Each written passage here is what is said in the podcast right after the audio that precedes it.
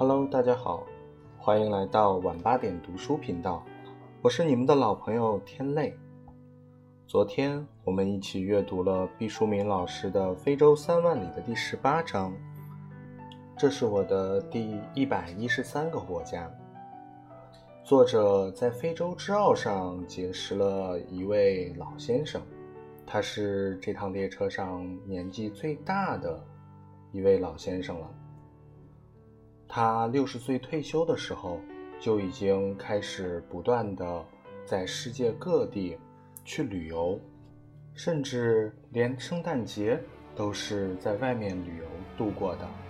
这位先生叫史密斯先生，他说。他要用他有限的时间，赶快去看看没有去过的国家和城市，看看蛮荒，看看文明与野蛮，把人生快乐的走完，然后达到最后的目的地——天堂。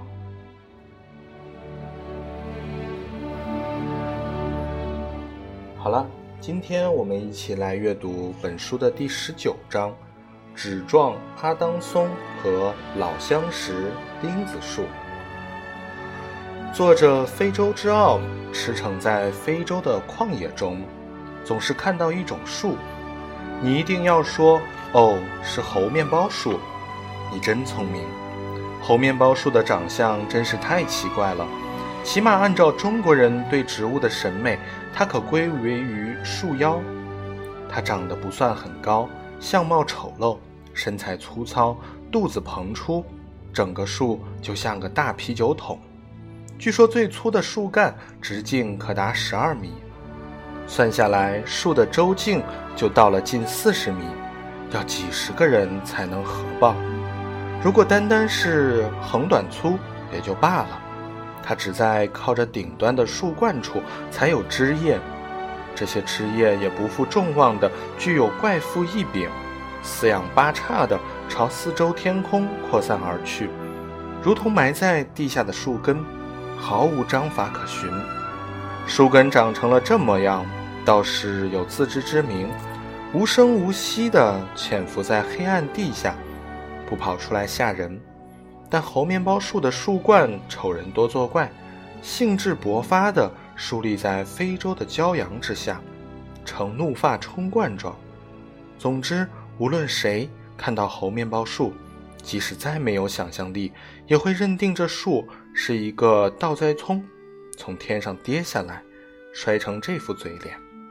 猴面包树对于非洲旷野最典型的图片构图是有突出的贡献。一轮巨大的残阳。滚圆如一万只鸽子的雪滴凝聚，在此震撼底色上，有一棵枝桠横飞的巨树，轮廓鲜明，剪影如铁。这树就是猴面包树，它成了非洲稀树草原的形象大使。猴面包树是它的艺名，学名叫纸状阿当松。别看它长得诡谲，但果实甘甜多汁，是猴子。猩猩、大象等动物颇为喜欢的美味。其实，它最大的优点还不是果子好吃，而是能储水。它那个大肚子里，木质非常疏松，疏松到什么程度呢？据说对着它开一枪，子弹能够完全穿透。这外强中干的腹部中空结构，在家具制造商里一文不值。但它能卓越地对付非洲干旱。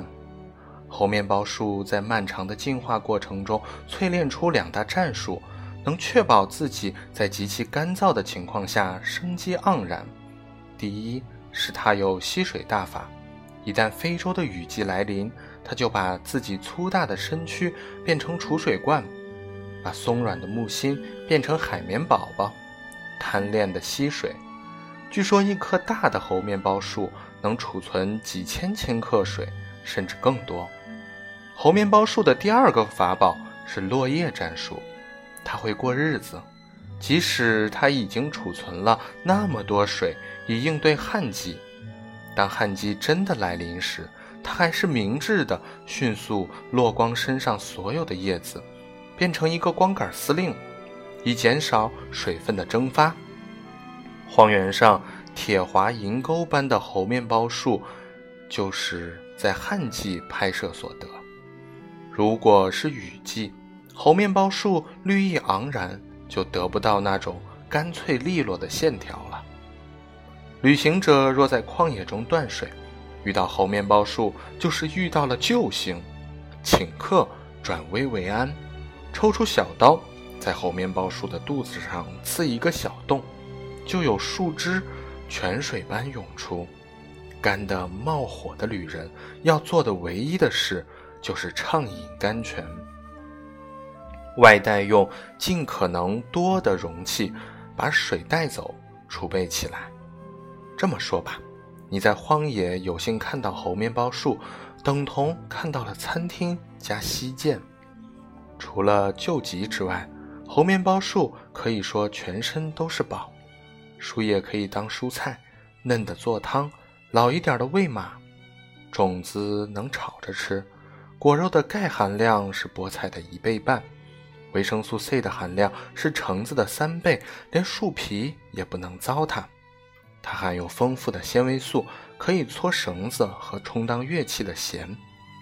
猴面包树还是世界上体格最粗壮的药材，果实、叶子、树皮都可以入药，退烧抗疟疾都有效果。非洲当地常吃猴面包树果实的人几乎不得胃癌。科学家们很好奇，研究后发现。猴面包树中有一种能抑制胃癌细胞形成的和繁殖的物质。猴面包树除了是猴子的点心之外，大象也把它当作美味佳肴。如果说猴子毕竟吃的还是果实，大象可不管不顾，有果实吃果，无果实枝叶和树干通通摄入。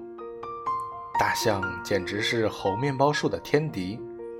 我见过大象在旷野掠食，狂野蛮力，它摧枯拉朽，所向披靡，什么力量都阻止不了它饕餮之性质。粗大的脚掌无惧任何沙砾、沟坎和污泥浊水，一门心思把看到的能吃的东西收入麾下，正确的说是收入象鼻之下。鼻子是它的筷子和勺子。是他的刀锋和插刃，他的鼻子如铁扫帚般挥舞，所到之处能入口之物概莫能逃。他边摄食边咀嚼，还兼顾不停的便便，一大坨一大坨，主要是植物纤维构成的象粪，如同一把把不规整的草绿色小伞，顺着大象的脚印扑通扑通落下。并无不良气味。大象事伐之后，植被精简，天地为之敞亮。多年前，我的一位朋友从非洲归来，送我一件纪念品。水晶球一样的物件中，隐藏着丝丝缕缕的浅绿色苔藓样物质。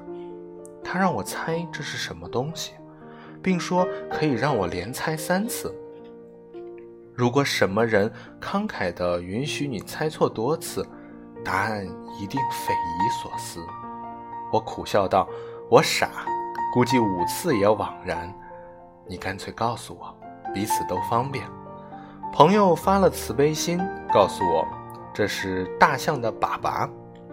我嬉笑道：“真够无趣的，粪便也拿来卖钱。”朋友说：“这是提醒人们保护大象。”这次来非洲，在动物保护区内，随地大小便的大象把粑粑抛洒的漫山遍野都是。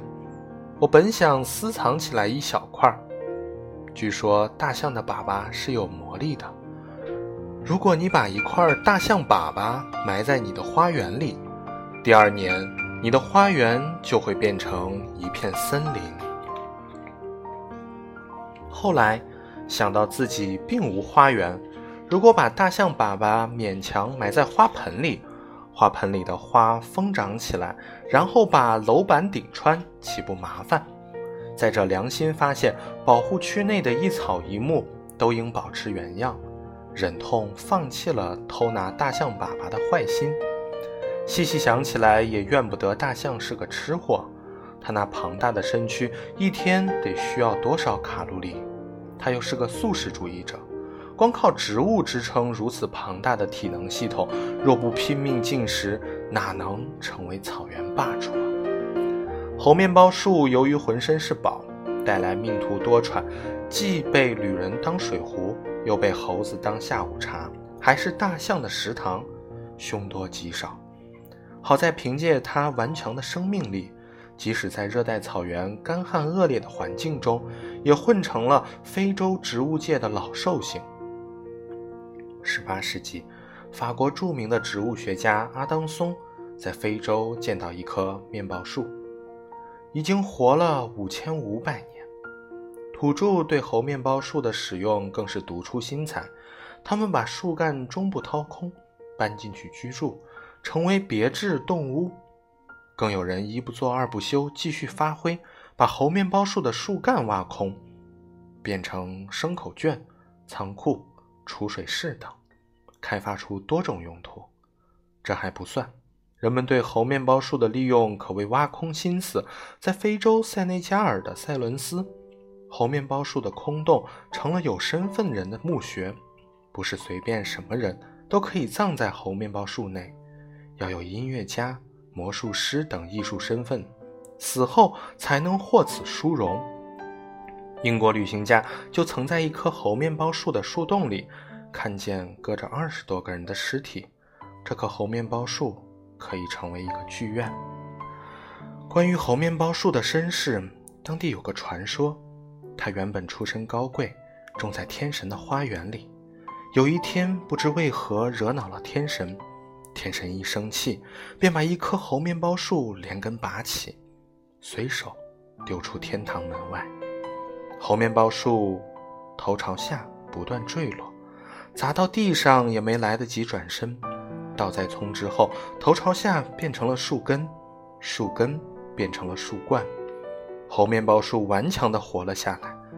还有另一种说法，说种树从天堂下凡。选择自己的安家场所，上帝原来对猴面包树另有安排，不想猴面包树不听招呼，自己选择了非洲热带草原。上帝生气了，一把将猴面包树连根拔起，甩到地上。猴面包树并不曾摔死，而是在干旱的非洲草原上呈倒立之态继续生长，依旧葱茏。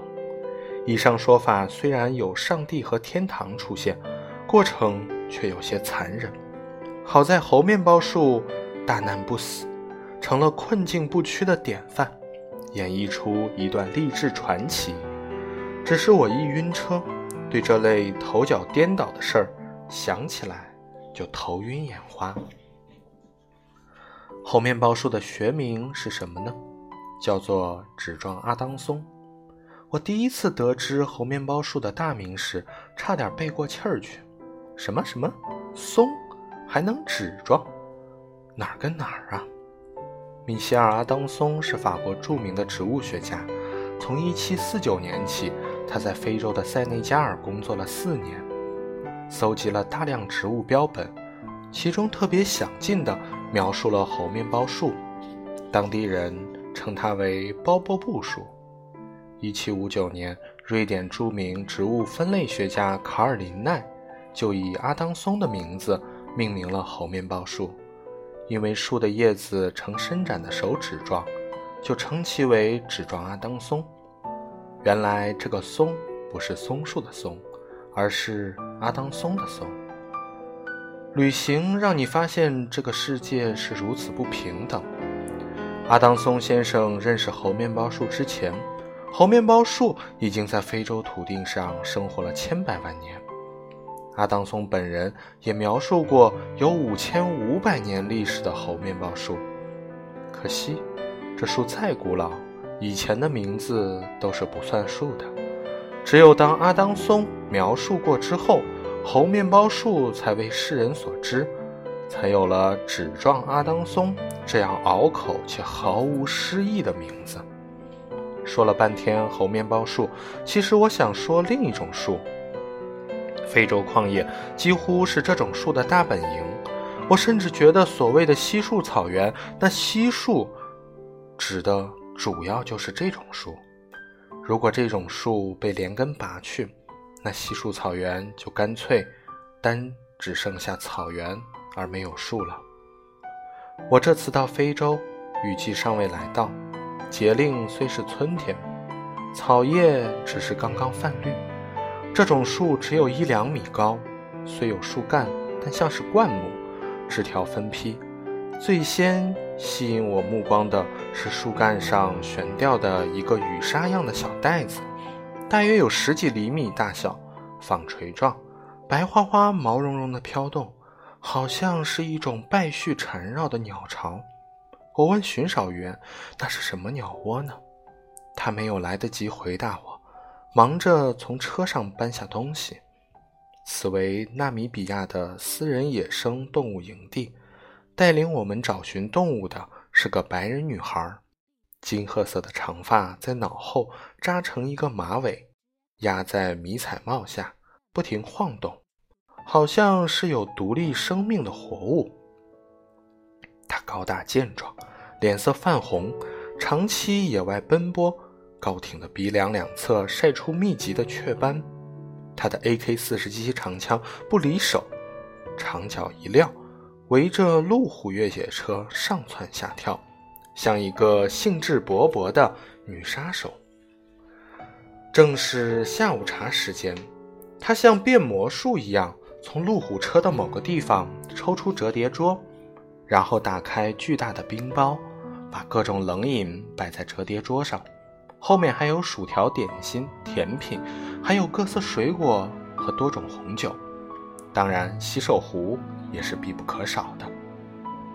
把一切都摆放停当之后，他不知又从哪儿掏出一块雪白的桌布，看来他应该先铺上桌布，再把这一堆老柿子放在桌布之上。但是现在顺序乱了，他不好意思的笑笑。把桌上的所有东西一件件放回路虎车上，然后把僵挺的桌布铺好，再把那一堆杂物请了回来。我们围拢在桌子旁边，开始了旷野上的下午茶。直到这会儿，女杀手才腾出空来问我：“你说的是哪种鸟巢？”我向周围指了指树梢，就在不远处。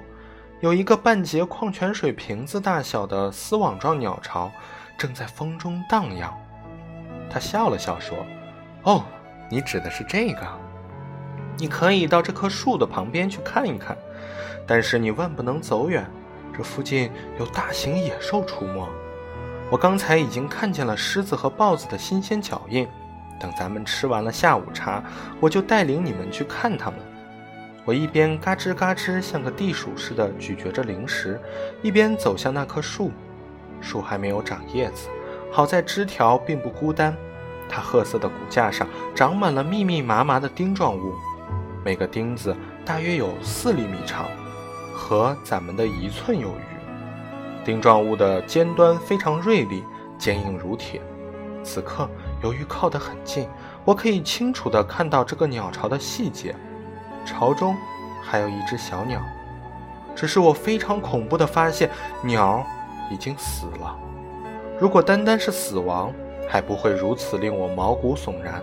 它是非正常死亡，是被这个鸟巢样的悬挂物勒死的，或者说，它是被构成鸟巢的无数丝缕缠绕捆扎而死。随着进一步观察，我发现这只死鸟非常轻。会随着微风而飘晃不止，也就是说，它已经是一个空壳。那么，它的血肉到哪里去了呢？这个鸟巢挂得有点高，看得不是太清楚。带着满腹疑问，我向更远处寻觅，那里有个低一些的鸟巢。我决定一探究竟。我深一脚浅一脚的在荒草中跋涉，突然。我被一只强有力的手臂牵住了，是女巡守员长满金色汗毛的胳膊。她严厉地质问：“你要到哪里去？”我说：“我想看看那边的鸟巢。”她在照料大家下午茶的档口，一眼瞥见我的无组织、无纪律行为，三脚两步赶过来。她长叹了一口气：“那不是鸟巢，是鸟的坟墓。”我说：“是谁在树枝上搭建了这么多鸟的坟墓？”女杀手说：“我们现在看不到它，它只在夜间出没。”我觉得脊背发凉，追问：“它是谁？”女杀手说：“它是一种大型蜘蛛，你看，到处都是它布下的天罗地网。果然，四处的枝杈上都若隐若现的蛛丝浮动，但它们柔弱无骨。飞翔的小鸟自由活泼，冲劲儿很猛。蜘蛛怎么会有那么大的力量网住它们呢？”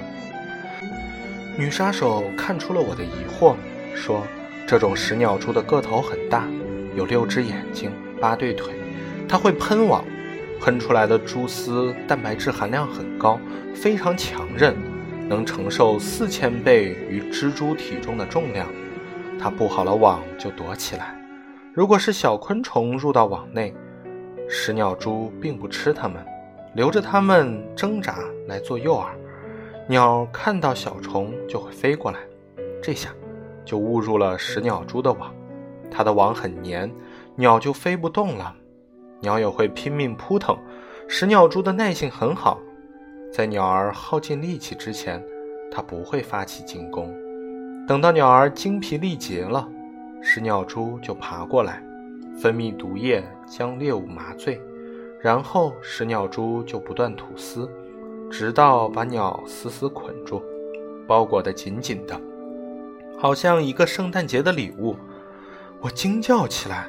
这个类似鸟巢的东西编结起来的时候，小鸟还活着。女杀手说：“是的，那时鸟还活着，它能看到天空，却再也不能在天空飞翔。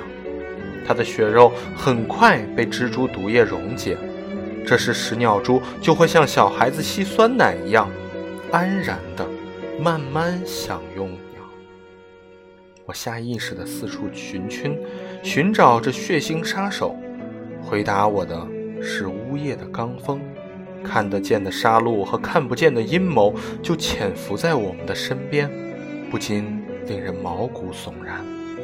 女杀手说：“你不必伤感，大自然就是这样循环往复。比如这些树是大象的餐桌。”我问：“这是什么树？”大象非常爱吃这种树，连树皮带树杈，连树枝上尖锐的钉子也一道卷进肚子。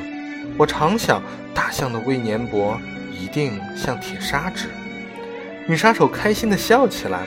大象的唾液很粘稠，能包裹住尖锐的刺槐，让自己不受伤害。我惊叫起来：“您说，这种长满了钉子的树叫槐树？”对呀，刺槐原本就发源于非洲。女杀手奇怪我的惊奇。由于京剧《玉堂春》的广泛流布，红洞广为人知。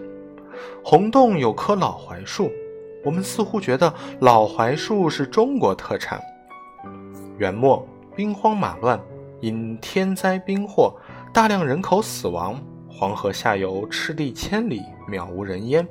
而山西境内风调雨顺，人丁旺盛，于是搞了个移民输出。每次迁移都以洪洞县为集散处，在广济寺旁设专门机构，发放迁移资费。这棵大槐树是国槐，在非洲土地上生长的是刺槐，在中国被称为洋槐。它的花期比国槐早，每年四五月份就开花了。而国槐要等到七八月，国槐的叶子前端是个棘尖儿，洋槐的叶子是椭圆形的，果实也有分别，国槐是念珠状荚果，洋槐是扁平荚果。有的资料上说刺槐是棵高达二十五米的乔木，但我在非洲所见的刺槐都是几米高的灌木，是不是因为大象、长颈鹿、斑马等动物的啃食？让洋槐再也长不高了呢。原来洋槐是看人下菜碟儿的。如果年降水量二百到七百毫米，刺槐就茁壮成长，变身大型乔木；如果年降水量低于二百毫米，它就摇身一变，成了灌木丛状态。不过，别看它变矮小了，却长得飞快且树冠浓密，甚至可以超过以速生闻名的杨树。此槐生性朴实，任劳任怨，可以在干旱贫瘠的石砾、矿渣上生长，可以忍耐千分之三的土壤含盐量。它自身具有根瘤菌，可以固氮，自我造肥，自我营养。杨槐于是成了稀树草原上动物们的大恩人，丛林区提供了生物的栖息地，提供食物，成了旅馆兼饭桌。朝气蓬勃的女杀手说：“根据科学家们的最新研究结果，如果没有一些动物来啃叶子，刺槐反倒会遭受伤害。”我大不解，怎么会这样？刺槐有自虐倾向吗？动物不来啃食，它反倒不自在了。女杀手说：“动物学家们从1995年开始，把六棵刺槐用带电铁丝网围住，这样就没有任何动物能够啃食刺槐的叶子了。他们又找了六棵刺槐作为对比，让它们暴露在野外，供长颈鹿、大象和其他草食动物尽情享用。多年过去了。”结果发现，铁丝网保护下的六棵刺槐树不仅没有长得更高，反倒比没有围住的刺槐树死亡率高一倍。我疑惑，这是为什么？女杀手说：“因为它们受到了蚂蚁的侵害，蚂蚁招来了桑天牛，桑天牛会损害槐树的树皮，减缓槐树的生长速度，增加死亡率，而不断。”被啃食的刺槐就不会招惹这种蚂蚁，不允许食草动物啃食刺槐，害大于利。哦，大自然密不示人的循环图。下午茶到此告一段落，我们又要出发了。我问女杀手：“您一年到头在野生动物保护区内工作，一定看到过很多杀戮吧？”她垂下眼帘，说。是的，我说，当您看到一个弱小的动物就要丧生的时候，是否会激起拯救它们、制止这一恶行的冲动呢？他说：“是的，这种感受主要集中在刚开始工作的时候。我偷偷告诉你，有一次看到一头狮子马上要吃掉一只小长颈鹿，我出手救了小鹿。但是现在我不会这样做了。”我说。看到的杀戮太多了，心已麻木。女杀手说：“不是。”后来我明白了，如果这个弱小的生物不死去，那么那个大型动物就会死去。大自然已经运行了无数年代，自有它的道理。任意去改变它，倒是人类的狂妄。我已经可以心境平和、安之若素地看待这种轮回了。那个被吃掉的弱小动物从此进入了一个庞大的躯体，未尝不是他向往的变化。不管怎么说，出牌的是上帝，而我们不应该插手上帝的牌局。在矢车菊般湛蓝的天空中，我环视周围，看到了一群群动物渺渺漂浮的灵魂。